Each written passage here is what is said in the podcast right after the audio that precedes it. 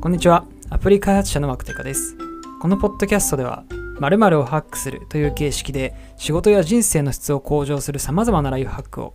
書籍や論文、海外記事をもとにお話ししています。今回は、えー、脳をハックということで、脳を最適化すれば能力はにばいになるという本を読んだので、そのまとめと感想を話していきたいと思います。この本は樺沢紫音さんという精神科医の方が書かれた本で、この方はイリノイ大学で脳内物質の研究をしていたそうなんですが、脳の研究って分かってないことがすごく多くて、えー、日々の生活とか仕事で実践的に活用するっていうのがなかなか難しい分野らしいんですけど、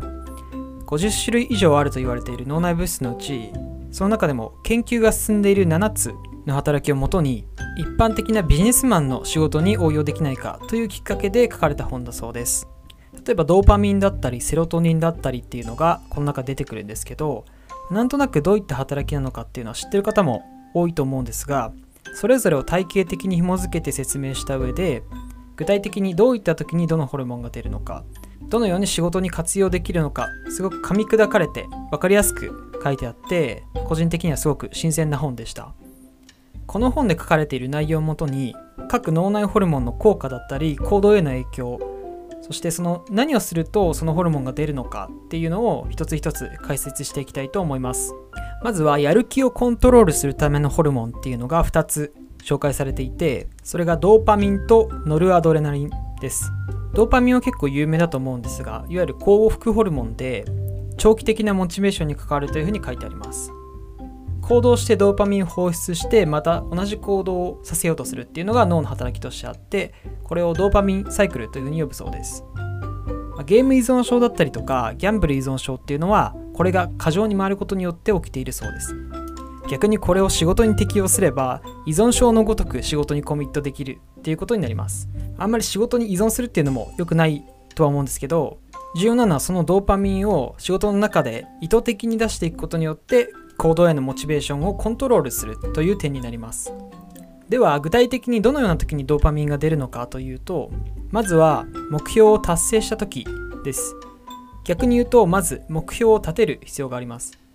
さらに目標を立てる時にもドーパミンが出るっていうのが個人的には面白くて、さらに目標を立てる時には成功した時のイメージっていうのを合わせて行うとドーパミンが出やすくなるそうです。なんかこのあたりは引き寄せの法則を思い出させるような内容だなというふうに思いました。その他の活用法として、そのサイクルを回すために時間を決めてタスクを行うというのも重要だというふうに書いてあります。僕の周りだとポモドーロテクニックとかやってる人はよくいるんですけど、時間を意識しながらタスクを達成することで早く達成するという別の目標ができて、時間が来た時のまあ達成感だったりとか、まあ、脳的にはドーパミンが出てるわけですが、これが幸福と紐づいてサイクルしていくと、タスクをこなすスピードも上がって仕事がかなり効率化しそうだなというふうに思いました。またドーパミンはマンネリを嫌うっていうふうに書いてあって、行動がマンネリ化してくるとドーパミンは出にくくなる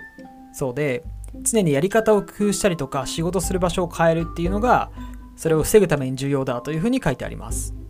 やる気を司るもう一つのホルモンとしてノルアドレナリンというのが挙げられています。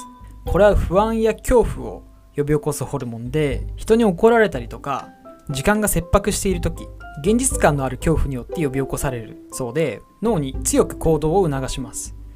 エンジニアの仕事でいうと、緊急のインシデントがあってサーバーが落ちたりとかユーザーにすごい影響があるっていう時にはもう絶対出ているなっていう感じがします。このノルアドレナリンはコンピューターのワーキングメモリにあたる脳の前頭前野という部分に受容体が多く分布しているので、行動を促すだけではなくて短期的な記憶力を高めるという効果があります。ただしストレスに大きく関連するホルモンなので、過剰に放出されると無気力やうつ病につながってしまうので、この本の中で全般的に書かれているんですけど、ホルモンはバランスが重要なので、そのあたりを注意してホルモンをコントロールしていく必要があります。本の中では締め切りを設定することでノルアドレナリンを放出して行動を促すという活用法が記載されていて、先ほどドーパミンの活用でお話しした時間を意識したタスク管理とも関係してくるかと思います。僕は普段 Notion の看板で To-Do 管理してるんですけども、タスクのカードの間に時間を記載したカードを挿入するようにしています。タスクごとに細かく時間を設定するっていうのは、まあ、手間になってしまいますし、どれくらい時間かかるかわからないタスクっていうのもあると思うので、僕はこの方法を使って手間をかけずに時間を意識するようにしています。短期的なモチベーションにはノルアドレナリン、長期的なモチベーションにはドーパミンというふうに、タスクや目的に応じて使い分けることが大切だというふうに書いてあります。次にご紹介するのがアドレナリンです。実はこのホルモン、日本人が発見した脳内ホルモンで、多くの人が聞いたことがあるんじゃないかなというふうに思います。アドレナリンは身体能力を大幅にアップさせるっていう効果があるので、アスリートの人とかは試合の前にアドレナリンを放出させるようにして、より良い結果を出すということがあるそうです。アドレナリンが脳に到達すると、先ほどのドーパミンとノルアドレナリンに加えてエンドルフィンという、後ほど説明するんですが、モルヒネ以上に苦痛を和らげることができるホルモンが放出されます。このアドレナリンはストレスホルモンなので、出しすぎることは基本的に体に良くないんですが、集中力を大幅に上げるという効果があるので、例えば重要なプレゼンだったりとか、ここぞという時の仕事において活用することができるというふうに書いてあります。重要なプレゼンの前とかに緊張してドキドキしている状態っていうのは、このアドレナリンとノルアドレナリンっていうのが分泌されている状態で、集中力が高まるんですけど、一方でですね、あんまり緊張していると失敗してしまうことっていうのもあるかと思うんですが、そういったアドレナリンの過剰分泌を防ぐ方法として、筑波大学教授の曽谷さんという方がおすすめしている効果的な深呼吸の方法というのがあります。よっつポイントがあって、ひとつめがまずまっすぐ正しい姿勢で立つと、ふたつめが重心をおへそ下じゅうごセンチに置いてお尻の括約筋を締めると、でみっつめが呼吸は鼻から吸って鼻から吐くと、でよっつめがごびょうかん大きく息を吸って息を止めてななびょうかん息を吐くというものだそうです。僕もプレゼンの際とかですね、すごい緊張しすぎてしまうっていうところがあるので、もし機会があったら試してみようというふうに思いました。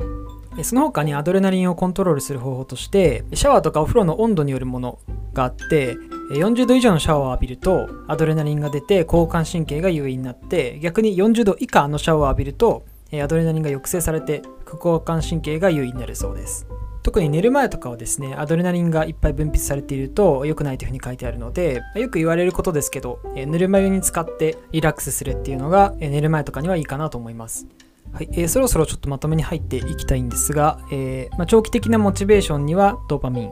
で、短期的なモチベーションにはノルアドレナリンをコントロールしていくっていうことが重要だっていうこと、それから、えー、アドレナリンっていうのはここぞという時に集中力を上げる効果があるんですけど、えーまあ、過剰に分泌したりとか、えー、分泌し続けないようにコントロールをしていく必要があるというお話でした。次回はですね、寝起きの覚醒だったりとか、それから、えー、休息、それから仕事のモードのオンオフの切り替えとかに関連するセロトニンというホルモンについてお話ししていきたいと思います。